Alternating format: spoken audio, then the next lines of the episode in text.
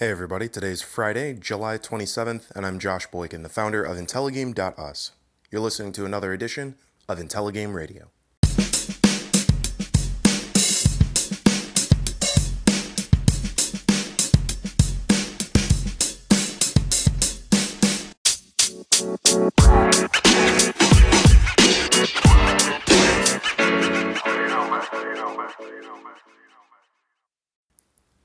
Hey folks, I hope the week has treated you well. Welcome to Friday. I am currently in St. Louis getting ready for Pixel Pop Festival. This is a two-day game convention that takes place at St. Louis University. And if you're in the area, I totally recommend that you show up. Of course, this isn't just because I'll be giving a talk there. It's a really awesome opportunity to highlight developers who are working in the Midwest. This is a sort of often overlooked area for the game space. A lot of game events take place on the West Coast or the East Coast. But Pixel Pop has been growing for a few years now. It's run by a friend of mine, Carol Mertz, who you've heard on the IntelliGame podcast in the past. Overall, it's just a really great show to go to. It's also pretty affordable. If you go to pixelpopfestival.com, you'll be able to find all the information there. And you can still pre-register for tickets that will go on sale tomorrow. Today is the last of our three-part series of clips from Game Devs of Color Expo 2018. While I was out in New York, I recorded a bunch of different experiences, and I think this one is probably the most fun. It'll be kind of a nice way to end the week. I played a game called Here's How It Happened. This is an improv murder mystery game that I played with Team Murder Squad. Team Murder Squad is a group of four students who are working out of NYU Game Center. It's the same organization that sponsored the practice conference that I attended a few weeks ago. I sat down with Francesca Carlotta Leone and Avery Holmes, two of the four members of Team Murder Squad, and we played a round of the game. It gets a little bit off the rails, but I think you'll enjoy what ends up happening over the course of the narrative. I'll break in midway through to help you sort of visualize what's taking place on the board, but just go ahead, take a listen.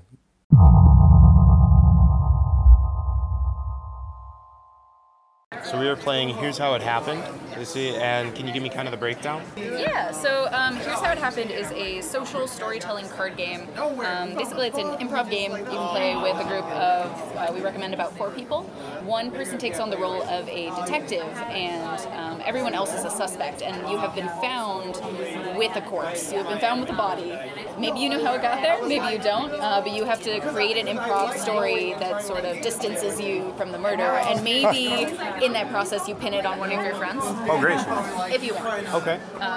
If you think it is absolutely necessary. So the way that we play is that we have these narrative cards, and each of the suspects gets five narrative cards. So you're going to take three of those to make your story, and that's sort of the scaffolding and the main plot points of your story. And meanwhile, the detective has a hand of five evidence cards, and evidence can be thrown in to interrupt a story at any point. And you need to incorporate those into your narrative. Okay. So, yeah. Cool. We can play like a versus mode of like two people and one detective. Yeah, let's do that. Yeah. Sounds good. So what do I? Should I draw? I draw. Yes. Yeah, draw five cards. I'll start off with the detective. Okay, that sounds good. I feel like I always need to like warm up with my storytelling. Like, I tried to do one earlier and I was like, nothing makes sense. Yeah, so the narrative cards are basically used as like pretty much like narrative beats in a story. So you have pretty much like your beginning, your middle, and your end. Okay. And so you want like, you know, the story to tie together, be at least a little bit coherent. And so we have a biography card that kind of like gives a little trait for the character that you can incorporate if you want to. It just helps kind of make up the story. Sure. And then finally we have the location where the body has to be found. So Dora was genetically modified to have an extra finger. Yep. And their body was found in the overhead compartment of an airplane. Yes. So tragic story. That's a rough life. Yep. And as the detective, I will be incorporating an evidence card. Okay. So I'll just be like, between somewhere in the middle of your story, so between the first and the last card, I can like throw in that card to kind of throw you for a loop. And you don't have to incorporate it just then, but it has to be incorporated somewhere. Somewhere in the story. Yeah. Okay. So For instance, all right, so should I start? Do you want to start, Francesca? How do you start, Francesca? Okay. Give me a good example. Okay. Yeah, give me a sense of what I'm supposed to be doing. 2 seconds, let me figure out what actually happened to poor Dora. And so you want to look through your cards, find the 3 that you like the most, so you can set the other 2 off to the side. Okay. All right. So, let me tell you what happened to poor Dora. Dora was my neighbor. I didn't know her too well. I knew of her because she was actually a famous pianist. She was a famous pianist because she was genetically modified to have an extra finger. She used that to her advantage. You've probably heard of her. She's like worldwide famous. But anyway, she was my neighbor. I'd seen her sometimes at like block parties, things like that. But the one thing that I do know about Dora is that Dora was terrified of dogs. And how Dora died is that she had to take a flight to this concert that she was playing in Europe, and she was like really excited about it. But she got on the plane, which you know is a very closed area. You're very constricted in there, and she actually saw a dog on the airplane, like a small one that someone had brought on the airplane.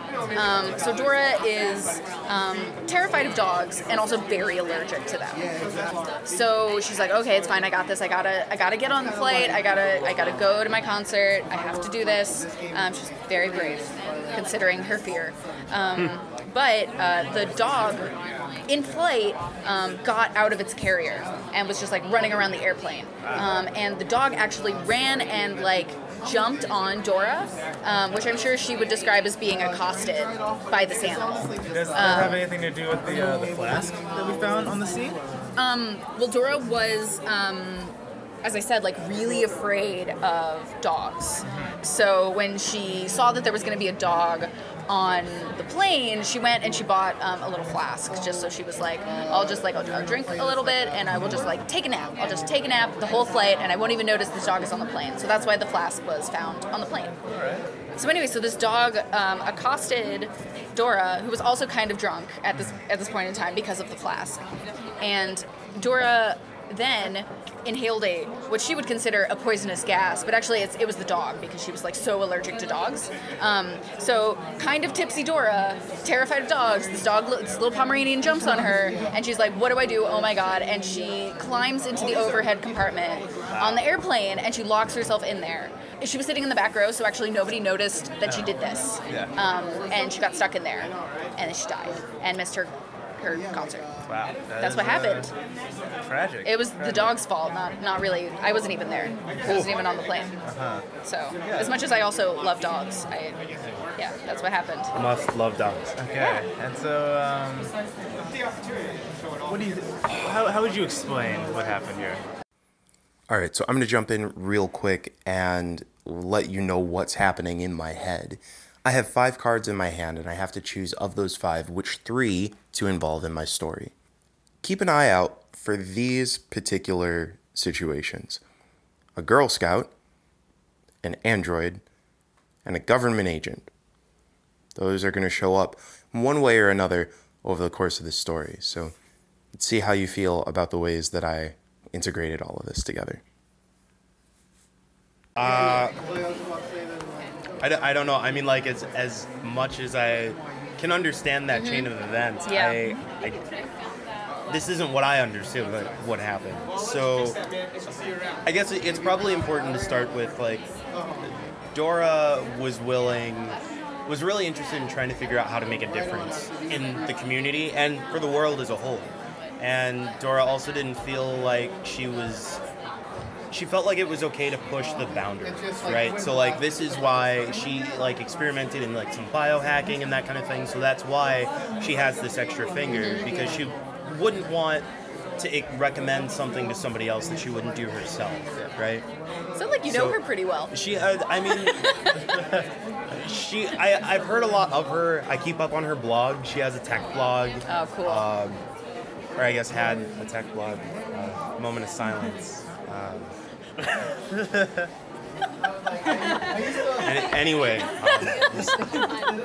So Dora again wants to do work in the community, and it turns out that one of the neighbors approached her. She was a Girl Scout and was saying, like, so my mom is really sick and it's harder for her to get around the house right now, and so we need extra help, right? But obviously, we all live in a capitalist society. It's expensive the to Girl have Scouts help. Yeah. And the Girl Scout, she's like, all I have are these cookies. I have mountains of these cookies. So, like, we're eating, but it's all glucose and just there's not so a whole sad. Lot we can do. So it would be really helpful, Dora, if you could find some way to help our family.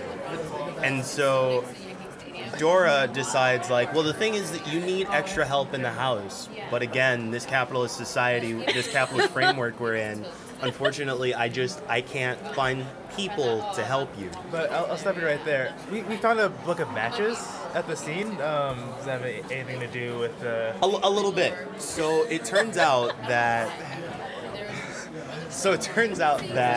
the... she's like, I can't find a way to give you help, but I can build you help. So she was building an android to try and help out in their house. But the problem was that she was trying to figure out, like, the right way to create a power source for this android and couldn't figure out using the tools that she had available. So she did some research online and found out that instead of using, like, a conventional battery, that perhaps she could use steam power. But that steam engine had to be activated inside this android, which is a really complicated process, and it would be activated with a book of matches, right? So you have to keep the matches with you, because if the boiler stops working and then you run out of steam power for the android, you're out of luck. So she's doing research on this steam-powered android technology, and there's this particular, like, steam power-based engineer in Germany who, she's like, I'm missing the one critical piece to this. So she books a flight because she cares just this much about this girl and her family. And, I mean, this could be life-changing tech, right? Like, this could change the world to be able to put androids like this together. So she books a flight to Germany, and she's on her way there, but what she doesn't know is that, unfortunately, like, this technology doesn't exist for a reason, and it's because there are some government forces that would prefer for us to rely on the current capitalist society we exist in. Conspiracy! So she's on this long flight to Germany, and, of course, I mean, you know, if you're taking an international flight, they give you snacks, they give you water, whatever. At some point, she's running to the bathroom, and as she goes back to the bathroom, another person's also going back to the bathroom. And I don't know what happened from there. I just heard the... If I knew, I guess I couldn't tell you, but she ended up in the overhead compartment. Wow. Conspiracy theory. Seriously? Usually. I told somebody the other day, I was just like, it's really hard to have a, like, light, uplifting conversation with me, isn't it? It's hard. Real difficult. Usually, you know, as a detective, you know, when I'm investigating, interrogating people, usually conspiracy theories are pretty shit alibis. But I have to say, you convinced me, because that was a pretty amazing story. Yeah, well done, well done. That was great. I was like, you were telling that story, and I was like, how are you going to get this person on an airplane? Like, none of this has to do with an airplane. How are you going to get them on an airplane? Very well done. Well, the matches came up, and I was like, oh, I don't know. I don't know at all. That's a lot of fun. Yeah. I was surprised the android didn't run on her Girl Scout cookies. That would have been cool. That would have been cool. Yeah. But it would have kept her from getting on that plane. I guess that's true, yeah. They would have had all the fuel they needed. Would it also run on those knockoff Girl Scout cookies that they sell at Walmart? Maybe. Those are pretty good. They are. That's the thing. I'm just like, you are a fraction of the cost and just as good. Yeah. And you involve so much less interaction with humans. This is... Less interaction with little girls. It's right. You're checking all of my boxes, except for the, you know, like, helping people feel entrepreneurial spirit. Yes. Yeah. Thank you for playing. Yeah, no, this is awesome. This is amazing. Okay, so can you tell me a little bit about the creation process for Here's How It Happened? Like, why this game? How this game? Yeah, so this game actually started, there's a bit of a history behind it. So it started off as a class project in the NYU Game Center, and each of the teams was actually given a piece of poetry on which to base a social game off of. I can't quite remember what our poem was, but it had something to do with brains and like memories. So it was a metaphor for like, I think just like discovering parts, like things about a person. It didn't really have anything to do with actual brains, but we were like, hey, let's just do that. And so a lot of the original ideas were about dissecting a brain or like making a story out of memories or something like that. And then just somehow... Murder. Yeah, actually, like, one of the original ideas was something to do with kind of, like, at a morgue or, like, kind of students in, like students in, like, surgery or stuff like that. Like kind of doing an autopsy and trying to, like, kind of figure out how this person died just based on, like how the, like, you know, parts of the body and things like that. And that's how it kind of developed into this kind of idea of like having a few pieces of evidence and then trying to like come up with a story around that. Cool. Yeah, so as the game evolved, we did want it to feel very loose and kind of something you would play for fun with your friends at a party. So we switched from this more serious atmosphere of like an autopsy or like trying to prove that you know more than your colleagues and kind of switched it to just like, you're a group of friends, and you found this dead body. Make up a story how it got there. Which, people seem to enjoy it. So you're showing the game at Game Devs of Color Expo. What do you feel is significant about showing the game here? I think this is actually like our first big event that we've been at, right? Yeah, pretty much. And I think the other thing that makes it significant is that like in our cars, there's just a lot of diversity and there's a lot of different people of different color and things like that. And like pretty much, and also hearing different stories from people from different backgrounds. We've had like a wild range of like different people playing our game today, and the stories have just been like just outrageous in completely different ways. They've been like very serious, like tonally very serious to like just completely crazy. And it's like it's been a great experience, just different people telling different stories. And awesome. Yeah. So if folks are looking for Here's How It Happened, if they're looking for more information about you or that kind of thing, where can they find it? Yes, you can find us online. We have a Twitter. Our team is called Team Murder Squad. So you can find us at Team Murder Squad or teammurdersquad.com. And then is there an expectation of when they'll be able to buy the game? Is it available? Not yet. TVA. Soon TM. Yeah, soon. But we'll be posting updates on our social media as we kind of figure out what that roadmap looks like. Yeah. Well, thanks a lot for your time, and thanks for letting me play. Thank you so much. I appreciate it.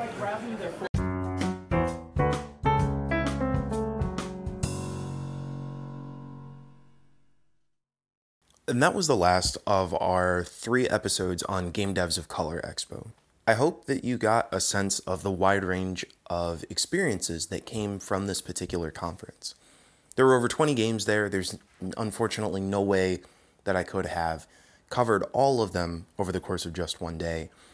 But the developers, the stories that come from an event like this have such a wide range, and it just was a very inspiring show to attend.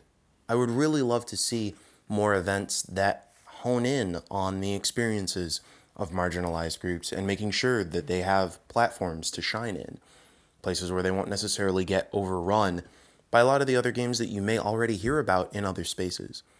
This is also a good opportunity to discover some games that may be highlighted more in these large-scale spaces. There were really polished, really strong action games, party games, all sorts of different experiences that are worth checking out. So, as we make our way around the sun yet another time, I would encourage you to keep an eye out for Game Devs of Color Expo 2019 when that information comes out.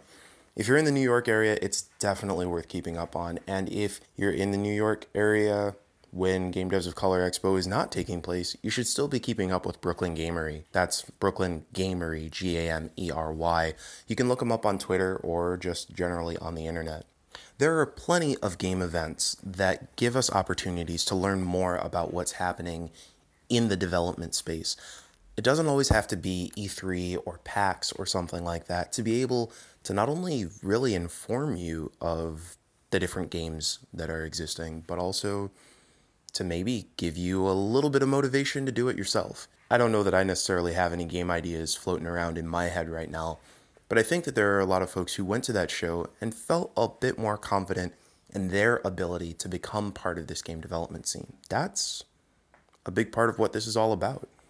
Nourishing the people who are already creators and giving them an opportunity to shine, but also letting the community know that they can participate, that they can contribute their own stories, that they can mix things together and maybe inspire folks in the future. That's really what keeps all of this fresh and engaging and exciting.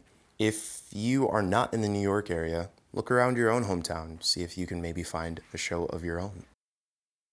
That does it for this episode of IntelliGame Radio. I've been your host, Josh Boykin. You can find me on Twitter or Facebook at Wallstormer. Keep an eye out for more IntelliGame content by swinging over to the homepage, intelligame.us. And of course, you can find us on social media, Twitter, Facebook, Instagram at IntelliGameUs. You can also follow our live stream channel by going to twitch.tv/IntelliGameUs. We usually go live Wednesdays from 6 to 8 p.m. Pacific time. Again, one more shameless plug. I'm going to be at Pixel Pop in St. Louis, Missouri. If you are in or around the area, I encourage you to swing over to pixelpopfestival.com, grab your tickets, and maybe come see me give a talk, or just otherwise say hi. It'd be awesome to hear from you. So until Monday, when we'll be back with another edition of IntelliGame Radio, have a fantastic weekend and keep IntelliGaming.